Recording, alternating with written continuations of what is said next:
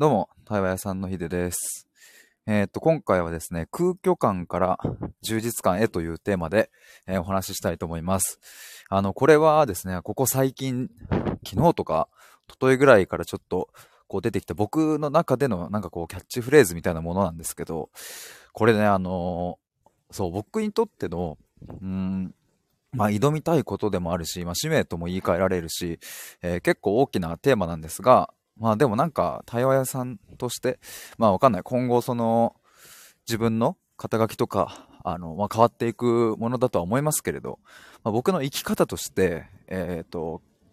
うん、まあ解決したいというかなんだろうな、挑みたいものっていうのがこの空虚感から、えー充実感へっていうとこに表現できるなと思ったので、今日はその話をしたいと思います。えっ、と、最初に1点なんですけれども、今ちょっとレターに表示しましたが、えーそしてアーカイブ聞いてくださっている方は概要欄のリンクから覗いてみてほしいんですけど、えっ、と、オンライン対話会をですね、4月1日の土曜日夜9時からやります。今回の対話は、えっ、と、自分を信じると書いての自信ですね。えー自信って何だろうっていうテーマで、えっ、と、対話会をやるんですけれども、あの、まあ、普段、この自信が語られるときって、えっ、と、自信の高め方とかね、どうしたら自信がつけられるのかとか、えっ、と、自信が低いあなたがやるべき行動みたいな、なんかそういうところが割と語られがちだなと思うんですけれども、えーそこではなくて、この対話会はそこに焦点を当てるわけではなく、えそもそも自信って何だろうっていうのを、えっ、と、みんなで楽しく深め合っていくという感じです。で、今回は、えー参加費は無料でですね、持ち物を紙とちょっと筆記用具を用意していただいて、えー定員が4名になります。で、あの、詳しいところはページ飛んでいただきたいんですけれども、今ですね、お一人お申し込みしていただいて参加が確定したので、え残すところあと3名になります。えーぜひ参加したい方はですね、僕の公式 LINE から、え登録をしていただいて、え対話会に参加したいとメッセージをお願いします。えで、もう一つが僕3月1日からですね、100日間の対話プログラムのクライアントさん募集をスタートしたんですけれども、えっ、と、それも、えっ、と、先着お二人で受けるんですが、一人申し込みが確定しているので、えーあともう一人の受付になります。こちらも概要欄のリンク覗いてみてください。えーということで、本題に入りたいと思うんですけれども、この空虚感から充実感へっていうこの言葉はですね、まあ、僕のえっと、使命とかミッションみたいな、その企業理念でいうね、ミッション、ビジョン、えーバリューみたいなのがあると思うんですけど、まあ、それで言うと僕のこう、なんかミッションに当たる部分だなっていうのを、えー感じましてね、あの、去年の11月とかぐらいに、こう、毎日ライブをしながら、こう、僕の、俺の理念は何なんだみたいな ことを、こう、毎日毎日ライブ配信しながら、皆さんにも聞いてもらったりしながら、えっ、と、言語化をしていったんですけども、まあ、結局ね、当時は、めちゃくちゃ言語化、言語化して、えっ、と、めちゃくちゃいろんなアドバイスもいただきましたが、なんかね、あの、結局これだみたいな、あの、まだ定まってなかったんですよ。で、まあ、それが今年に入ってから、まあ、1月、2月、3月とこう歩んできて、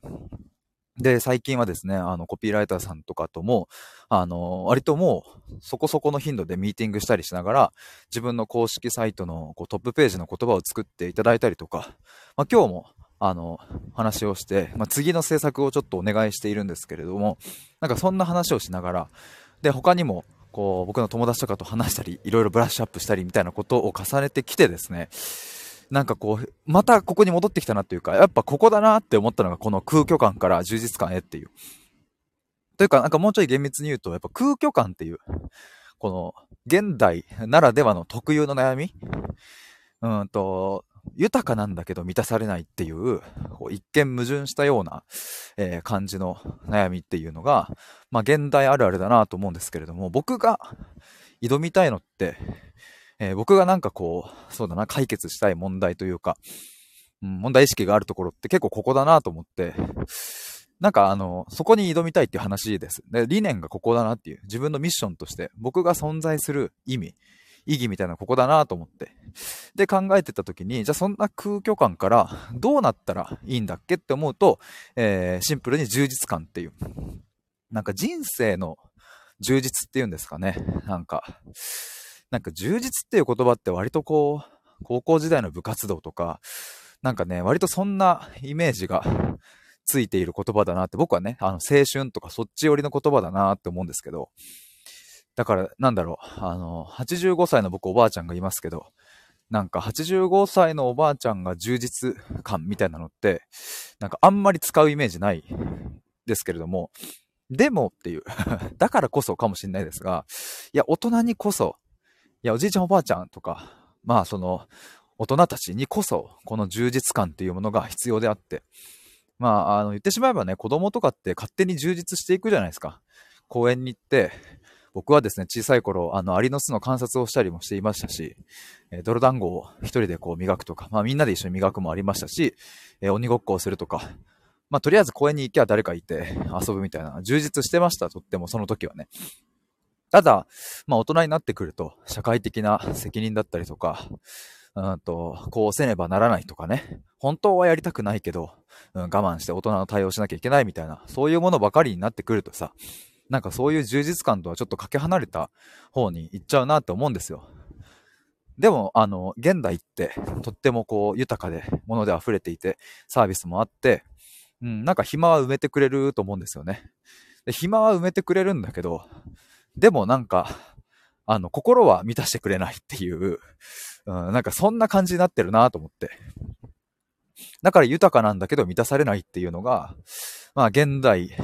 の、えっ、ー、と、抱える問題であるし、えー、僕はそこに、うん、なんかこう、自分なりのいろんな表現をぶつけていきたいなと思うし、なんかそれで、えっ、ー、と、空虚感を抱える、まあ、全ての人が何か自分の人生に充実感を覚えられたら、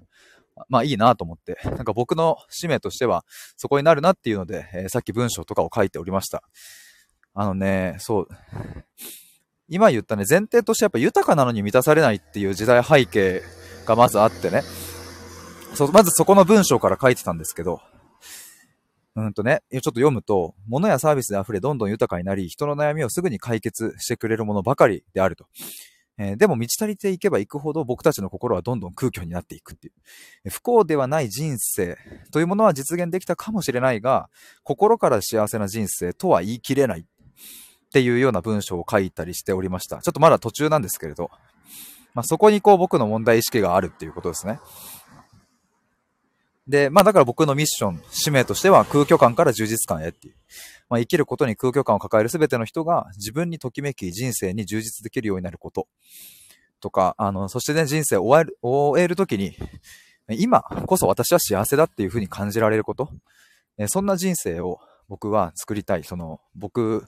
自身もそうだし、皆さんの、あなたの人生を作りたい。作りたい。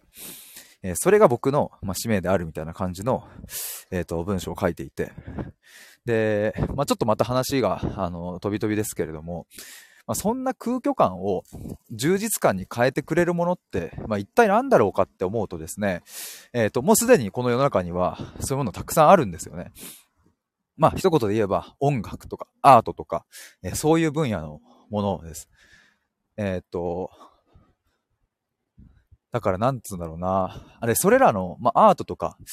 まあ、音楽とか、まあ、小説とか、そういうの映画とかも全部含みますけども、そういうものって何か僕たちの生活の中で抱える問題を解決してくれるものではないじゃないですか。で、そこにこそ僕たちが生きていく、これからの時代を生きていく、大きなヒントがあるなと思ってて、今ってね、あの、とにかく、こう、世の中の負を探して、負っていうのはこう、不便の負ですね。えー、世の中の不便とか、不満とか、そういうものを探して、とにかくそこを解決するサービスがどんどんどんどん立ち上がっては、消滅していき、また、サービスが立ち上がっては、まあ、生き残っていくとこもありますね。そういうふうにどんどんどんどん、こう、いろんなサービスが生まれていって、で、まあ、さっきも言ったように、まあ、そうやってこう、人類は進化してきて、今満ち足りているので、僕たちはね、暇を潰す。暇を埋めるっていうことには長けてきた。だけど一方で、暇は埋められるんだけど、心は埋められないっていう、なんかそういう時代に入ってきたなと思って。あの、だから、まあスマホもなく、インターネットもない時代は、それで言うと、うん、どうやって生きてたんだろうみたいなことを、なんか、ぼんやり思い浮かべる方もいるかなと思うんですけど、そういう時ってね、きっと、うん、なんか、例えばそうだな、みんなで語り合ったりとかさ、こう、なんか酒場で語り合ったりとか、それが一つ、うん、心の空虚感を埋める、なんか、あの、満たされていく行動の一つだっただろうなとも思うし、まあそれこそアートとかがもっと、こう、なんだろうな、見に行くだけじゃなくって、なんか自分で生み出したりとかね、そういうのもあったかもしれないですよね。まあいろいろあると思うんですけども、なんか、現代はそういうものが、すごく遠ざかってしまったなと思って。まあもちろんその、あれですよ、その趣味で行く人とかもいるとは思うんですが、まあ全体としてね。で、まあ僕は、そういう意味で言うと、何か、うん、人をあっと驚かせられるような絵を描けるわけでもなければね、あの、音楽を奏でられるわけでもないし、映画も作れないし、小説も書けないですけれど、まあ、ただ一つ、僕は対話ができる。対話の力を僕は発揮できるなと思って。だからね、僕がやりたいことって、結構このアートに寄ってるなというか、もうまさにアートの分野なんだろうなとも最近は思うわけですよね。だから、これはあの、最近僕が、あ、そう、今日の冒頭でもちょっと言った100日間の対話プログラムっていうところにも書いたんですけれど、僕はね、問題解決は、まあの目指してないって。でもこれってその絵画とか音楽とかもきっと一緒だと思うんですよ。その絵を描くことによって何か僕たちを便利にしてくれるわけじゃないじゃないですか。そういうものって作品たちって。ただ、その、さっきも言った、あの、心を満たせない部分。スマホでは暇は満たせるんだけど、スマホで僕たちの心はやっぱ満たされないので、そういう部分をそのアートが埋めてくれるというか、ま埋めるっていう表現もどうなのかなとは思うんですけど、まあまあ、そこにこうなんか満ちていく感じがするなと思って。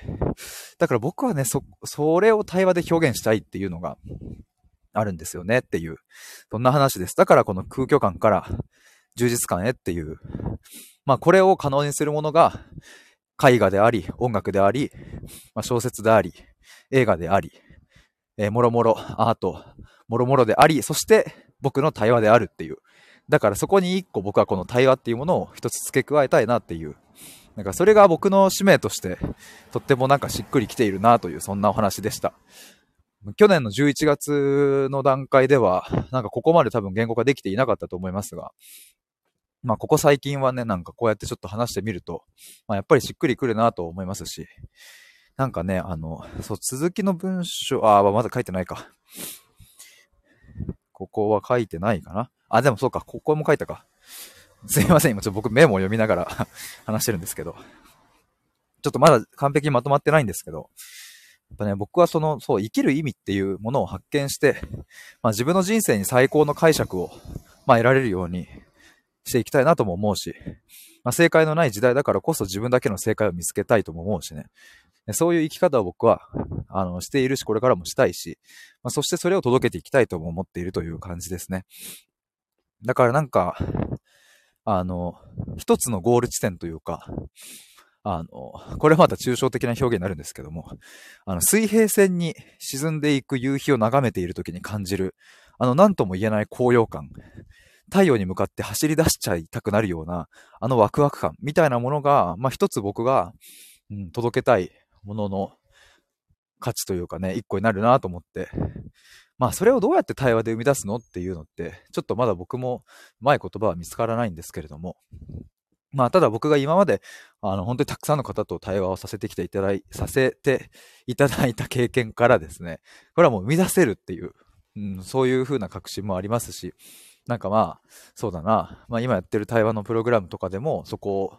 がなんかできたらいいのかなともちょっと思ったりしております。そんなところかな。いや、なんか、ちょっと急にですね、僕のこの理念というか、使命みたいなものが、この数日で整理されてきたんですけれども。だからね、あの、最近、コピーライターさんに作っていただいた、あの、キャッチコピー、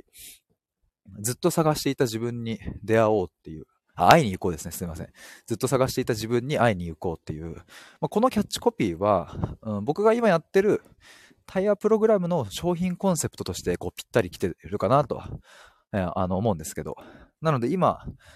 言ったこの空虚感から充実感へっていうところは、なんか僕の生き方そのものというか、届けたいもののこうトップに来る概念かなとも思ったりして、またここはコピーライターさんにもお願いしながら、新しくちょっと作っていこうかなとも思っております。えー、ということで今回は空虚感から充実感へというテーマでお話しいたしました。潜って聞いていただいた皆さんありがとうございます。ということで以上です。バイバーイ。